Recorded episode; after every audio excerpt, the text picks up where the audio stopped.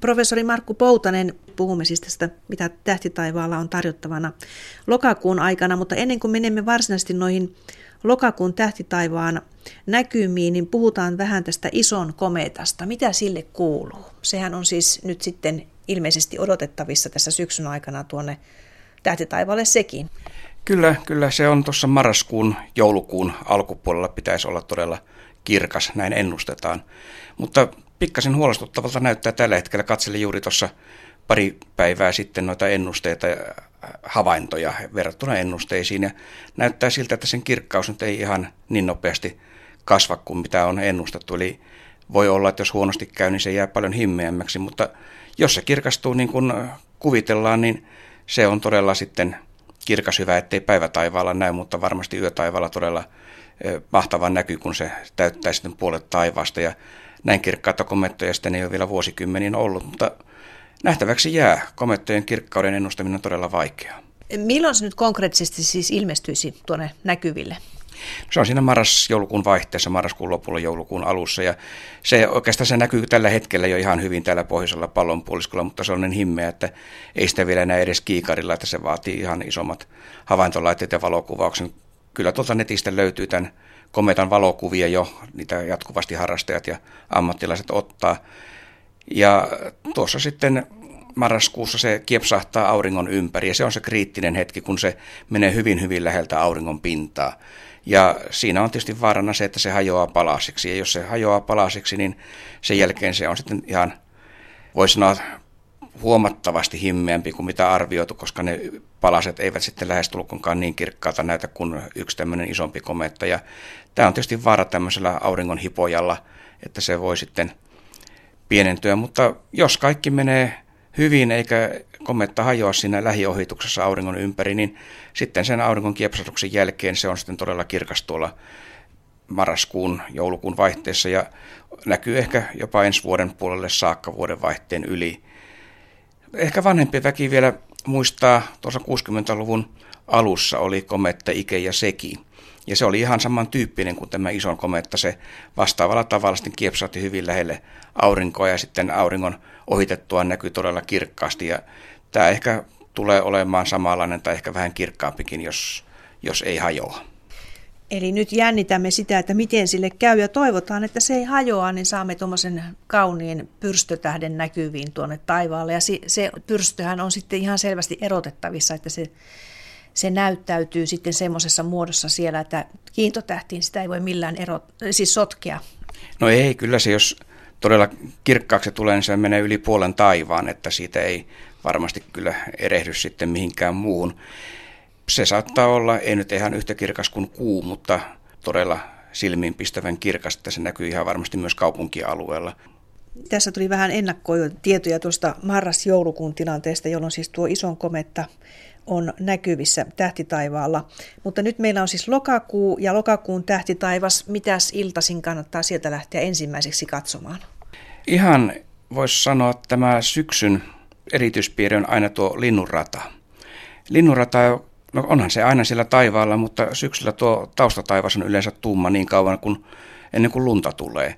Eli jos on pimeä paikka kaukana kaupungin valoista, niin linnunrata on se, joka sillä ensimmäisenä kyllä silmään pistää sitä tähtipaljoudesta.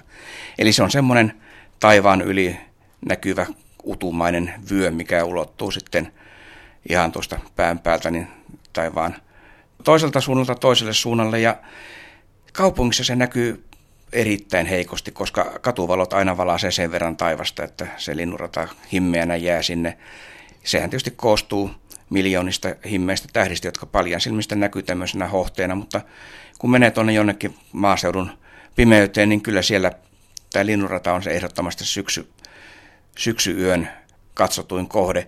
No sitten tietysti sieltä löytyy tutut tähtikuviot, mitkä aina suunnilleen illan pimentyessä näkyy samassa asennossa, että siellä eteläisellä taivaalla vielä on nämä kesäkolmion tähdet, lännessä näkyy Arcturus – ja sitten tuo monille tuttu Otava on pohjoisessa, että se on aika hyvin kanssa näkyvissä, kun sinne pohjoisen suuntaan katsoo. Se on jännä tähti tuo Arcturus, katselin sitä tässä yhtenä iltana, ja sehän on semmoinen, joka on joskus hyvin alhaalla, että se ei kunnolla näy, mutta nyt tuo tähtitaivas on kiekautettu semmoisen asentoon, että se näkyy aika korkealla. No Arcturus itse asiassa näkyy parhaiten kesällä, mutta kun kesällä nämä meidän yöt on sen verran vaaleita, että sitä ei oikeastaan sillä taivalta huomaa. Se on yksi niitä ensimmäisiä tähtiä, kun tuossa loppukesästä yöt alkaa pimentyä, niin se näkyy siellä lounaan lännen suunnalla ja se nyt pikkuhiljaa tässä talven edetessä, niin se alkaa mennä tuonne yhä matalammalle länteen luotteeseen ja sitten se laskee sinne, että se ei, se ei näy ympäri vuorokauden. Mutta voi sanoa, että alkusyksy on ehkä parasta aikaa, se näkyy aika kivasti siellä. Ja jos ihan tarkkaan katsoo, niin se on vähän tämmöinen punertava. Sitä väriä on tietysti vähän vaikea nähdä, mutta jos siinä vieressä olisi joku toisen värinen tähti, sen ehkä helpommin huomaisi. Mutta se on yksi näitä taivaan näennäisesti kirkkaimpia tähtiä. Siinä mielessä on aika helppo löytää. Ja toinen hyvä tapa löytää se on, kun etsii ensin otavan. Ja sitten sitä otavan hännän kaarta seuraa sinne alaspäin vasemmalle. Ja sieltä se vähän matkasta kaarta, kaaren suuntaa seuraamalla, niin päätyy siihen kirkkaaseen tähteen. Ja se on se karhuvartijan Arcturus. Kun tuossa sanoit, että se on punertava se Arcturus, niin onko, ovatko nämä punaiset tämmöisiä vähän vanhempia tähtiä? No ne on vanhempia niin sanottuja jättiläistähtiä, punaisia jättiläisiä, mitkä on sitten elämänsä ehtossa, eli aurinkokin sitten jossain vaiheessa muuttuu vähän samantyyppiseksi punaiseksi jättiläiseksi, kun sen ydinpolttoaine alkaa olla lopussa ja se paisuu sitten suureksi. Nämä punaiset tähdet yleensä on tämmöisiä suuria kaasujättiläisiä, jotka sitten on suhteellisen vanhoja, ainakin tähden mittapuun mukaan vanhoja, ja ne on sitten lähes kaiken polttoaineensa jo käyttäneet, eli niillä ei enää sitten kauan sitä elinikää on jäljellä verrattuna siihen tähden koko elinikään. Mikäs noiden planeettojen suhteen on sitten tilanne nyt lokakuussa? Kannattaako niitä lähteä etsimään tähtitaivalta? Aika heikko tilanne. Siellä on oikeastaan koko loppuvuoden niin hyvin vähän planeettoja näkyvissä. Aamuyöllä näkyy nyt Mars ja Jupiter. Mars on aika himmeä, että sieltä voi sitä yrittää sitten leijona regulustähden läheltä etsiä, ei se mitenkään silmiinpistävä ole. Jupiter on kirkkaampi, mutta sekin näkyy vasta sieltä aamulla ja oikeastaan vasta kun mennään ensi vuoteen, niin sitten voi odottaa vähän enemmän näitä planeettoja, mutta täytyy nyt tyytyä näihin muihin kohteisiin tänä syksynä. Nythän siis lokakuussa on näkyvissä myös tähdenlentoparvia ihan tässä lähiaikoina. Kyllä niitä on tuommoinen muutama tähdenlentoparvi tässä lokakuussa.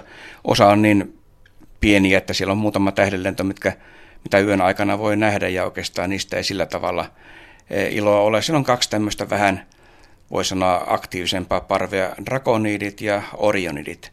Ja tämä nimihän, nimethän tulee ihan siitä, että milkä tähdistön suunnalta se, ne tähdenlennot näyttää tulevan. Eli nämä drakoniidit tarkoittaa sitä, että se tulee tuolta lohikäärmeen tähdistön suunnalta. Ja tämä parvi on aktiivinen nyt tässä ihan lokakuun alussa 6. ja 10. päivän välisenä aikana on se maksimi ja itse asiassa kaikkein voimakkain maksimi on tuossa kahdeksannen päivän iltana. Ja ei niitäkään näe kuin semmoinen muutama kappale tunnissa.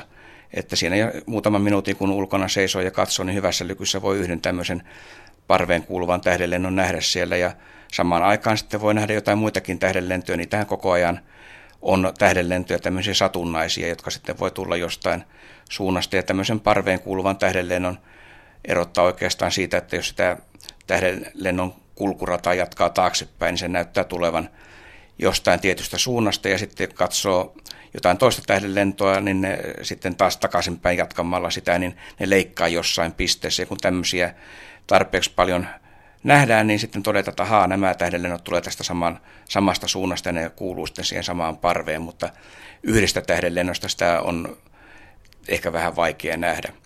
No sitten tämä toinen, mikä on melkein koko lokakuun aktiivisena, on orionidit. Ja tämä orionidien parven maksimi, se on tuossa lokakuun loppupuolella. Ja se on ehkä suunnilleen yhtä aktiivinen. Siellä on tuollainen toistakymmentä tähdenlentoa tunnissa. Joskus nämä tähdenlentoparvet sitten on vähän aktiivisempia, eli kun maa kulkee tämmöisen hiekanjyvä vanan läpi, niin siellä on ehkä välillä vähän tihentymiä, että toisina vuosina sitten nämä parvet tuottaa enemmän tähdenlentoja kuin toisina, mutta ei näistä oikeastaan kummastakaan nyt tänä vuonna odoteta mitään ihmeellistä, että sieltä löytyy muutamia tähdenlentoja, mutta toki niitä kannattaa aina katsoa sitten ja joskus voi tulla yllätyksiä, että niitä tähdenlentoja tuleekin enemmän kuin mitä on ennustettu.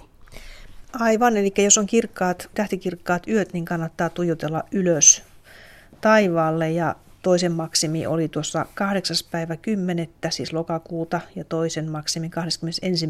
päivä lokakuuta, että on kaksi tähdenlentoparvea. Nyt lokakuussa 19. päivä 10. on aamuyöllä nähtävissä myös kuun puolivarjopimennys. Minkälainen on kuun puolivarjopimennys? No voisi sanoa, että, että ei kannata yöuniaan sen takia menettää. Se on todella niin himmeä se, tai pieni se kuun kirkkauden muutos siinä, että sitä paljon silmin on todella vaikea nähdä. Tämä puolivarjopimennys syntyy siitä, että kuu, kun se on vastakkaisella puolella sitten maata kuin aurinko, eli se joutuu maan varjoon, niin se kuu ei kulje ihan sen maan varjon, varsinaisen varjon läpi, vaan se kulkee sitten sen puolin, niin puolivarjon läpi ja tilanne on se, että jos me mentäisiin kuuhun ja katsotaan tänne maahan päin, niin se aurinko näkyy sitten osittain maan ohi. Eli me ollaan niin kuin osittain siinä varjossa ja osittain se aurinko paistaa sinne kuuhun ja se on sitten sen verran pieni tuo kirkkauden muutos. Se pikkasen punertuu se kuun toinen reuna, mikä on syvemmällä siellä maan varjossa, mutta ei se kovin näyttävä ole. Kyllä sen, kun täydelliseen kuumpimennykseen verrattuna tämä on varsin vaatimaton. Ja kun tämä sitten vielä tämä lokakuun pimennys sattuu tuolla keskellä aamuyötä parhaimpien unien aikaan kolmen, kolmen neljän aikoihin, niin mä luulen, että kovin moni ei sinne ehkä vaivaudu sitä katsomaan. Joku saattaa vaivautuakin, ties vaikka joku olisi kiinnostunut tämmöisestä, mutta muutakin jännitystä meillä on nyt tiedossa siis lokakuun aikana. Eli avaruudessa seikkailee tuossa maan lähiavaruudessa painovoimasatelliitti, joka, joka saattaa tarjota meille jännittävän asian lähiviikkoina. Kyllä, tässä on tämmöinen satelliittiruletti menossa. Tuossa 2000-luvun puolivälin paikkeilla lähetettiin maata kiertämään painovoimaa mittava satelliitti GOES, tai GOTSE, kuten itali- italialaiset haluaa sen nimen lausua. Tämä GOES kiertää hyvin matalalla radalla, ja sen elinaika oli tarkoitus ollakin vain muutamia kuukausia, mutta kun aurinko on tuossa ollut varsin vähän aktiivinen, joka tarkoittaa sitä, että tuolla maan yläilmakehässä ei, ei ole tätä vastustavaa väliainetta niin paljon. Tämä satelliitti olikin yllättävän pitkäikäinen, eli sen elinaikaa sitten jatkettiin tässä useilla vuosilla ja nyt sitten se on tullut tämän ratansa ja tiensä päähän, voi sanoa näin. Se on tuolla enää jossain 2,5 kilometrin korkeudella ja nyt ennusteiden mukaan se tulee maan ilmakehään sitten noin seuraavien viikkojen aikana, arviolta lokakuun puolivälin ja marraskuun puolivälin välisenä aikana. Ja se, mikä tässä tietysti on hankala, että tämä tarkka ajankohta on täysin mahdoton tällä hetkellä vielä ennustaa. Mutta tämä on paras arvio tällä hetkellä, mitä Euroopan avaruusjärjestö on tälle antanut. Ja tässä on tietysti se riski, tai se, voi sanoa, onko se riski vai mielenkiintoinen tilanne, että se voi tulla maahan oikeastaan mistä, missä tahansa. Tämä satelliitti kiertää naparadalla, eli se kulkee maan napojen yli, joka tarkoittaa sitä, että mihin tahansa maapallon kohtaan se voi pudota. Ja tietysti se todennäköisyys sille, että se putoaa ainakin merialueelle tai asumattomalle alueelle on kaikkein suuri, mutta toki kun se kulkee asuttujen alueiden yli, niin on se pieni todennäköisyys, että se putoaa sitten johonkin myös asutulle alueelle. Ja tämä on varsin massiivinen tämä satelliitti, sieltä voi tulla jopa satojen kilojen kappaleita kokonaisena läpi, eli se missään tapauksessa ei tuhoudu kokonaan ilmakehässä niin kuin tämmöiset pienet satelliitit. Ja sen takia sitä täytyy sitten seurata, pyrkiä ennustamaan, mihin se tulee, mutta vaikeutena on juuri se, että jopa ihan kierrosta paria ennen, ennen kuin se tulee alas, niin ei pysty tarkasti sanomaan, mihin se tulee. Ja vasta ihan viime hetkillä sitten voidaan kertoa, että mistä se, mihin kohtaan se tulee, ehkä muutaman tuhannen kilometrin tarkkuudella. Näitä on pyritty ennustamaan vuosien varrella, mutta todella tuo tarkka ajankohta ja tarkka paikka on, on erittäin vaikeaa etukäteen laskea. Kuinka paljon aikaisemmin se voidaan antaa se tieto? Kyllä se huonoimmillaan on ihan muutamia tunteja. Tässä esimerkiksi viime vuonna oli tämä Venäjän epäonnistunut Mars-luotan Phobos Grunt, joka tuli alas sitten tuolla vuosi sitten tammikuussa. Ja siellä oikeastaan ihan paria kierrosta ennen eli tarkoittain tuommoista kahta, kolmea, neljää tuntia ennen sitä lopullista putoamista, niin oli vielä epävarmaa edessä, että millä kierroksella se tulee alas. Ja nämä ennusteet tarkentuja ja tarkentuja, ehkä semmoinen pari kierrosta, pari-kolme tuntia ennen sitä todellista putoamista, niin ne parhaat ennusteet sitten osuvat muutaman tuhannen kilometrin tarkkuudella oikein. Sehän tuli tuonne jonnekin eteläiselle Tyynelle merelle merialueelle, että sitä ei sitten edes ihan tarkkaan tiedetä, kun siellä ei mitään havaintolaitteita sillä alueella ollut, että mihin se ihan tarkkaan otto edes tuli, mutta suunnilleen tiedetään se paikka. Ja tämä on tämmöinen tyypillinen tilanne, että ihan muutamaa tuntia ennen me pystytään sanomaan, että ehkä se sille ja sille kierroksella tulee, mutta siellä on yleensä tuommoinen noin puolen maapallon suuruinen epävarmuusalue. Toki eh, se rata tiedetään, eli mitä rataa se kulkee. Siis sivusuunnassa me tiedetään hyvinkin tarkkaan, mihin se tulee, mutta se radan pituussuunnassa ei osata sanoa, että mistä kohtaa rata se tulee alas aika hankala tilanne kyllä, aika iso kappale, ja, mutta siitä tiedotetaan joka tapauksessa Sanoit, että se on painovoimasatelliitti. Mitä se on mitannut ja missä? No se on mitannut tämän painovoimakenttää ja muun muassa tämmöisiä asioita, millä tavalla Grönlannin jäätiköt muuttuvat. Esimerkiksi Grönlannin, jos jäätiköt, Grönlannin jäätiköt sulavat, niiden massa muuttuu. Se näkyy tässä satelliitin mittauksessa. Se on ensimmäinen tai siellä on kolme tämmöistä satelliittia tässä 2000-luvun jälkeen ollut, ja e, näiden avulla on pystytty ensimmäistä kertaa tarkasti mittaamaan esimerkiksi kuinka paljon Grönlannin massa muuttuu, kuinka paljon Grönlannin jäätiköt sulaa, mihin se sulamisvesi joutuu, koska se muuttaa massaa, joka muuttaa painovoimaa. Ihan samalla tavalla Etelämantereiden jäätiköt ja muut, niin tämä on ollut näiden satelliittien yksi niitä tärkeimpiä tehtäviä. Ja jotta tämä mittaus olisi mahdollisimman tarkka, niin näiden satelliittien täytyy olla hyvin matalalla radalla.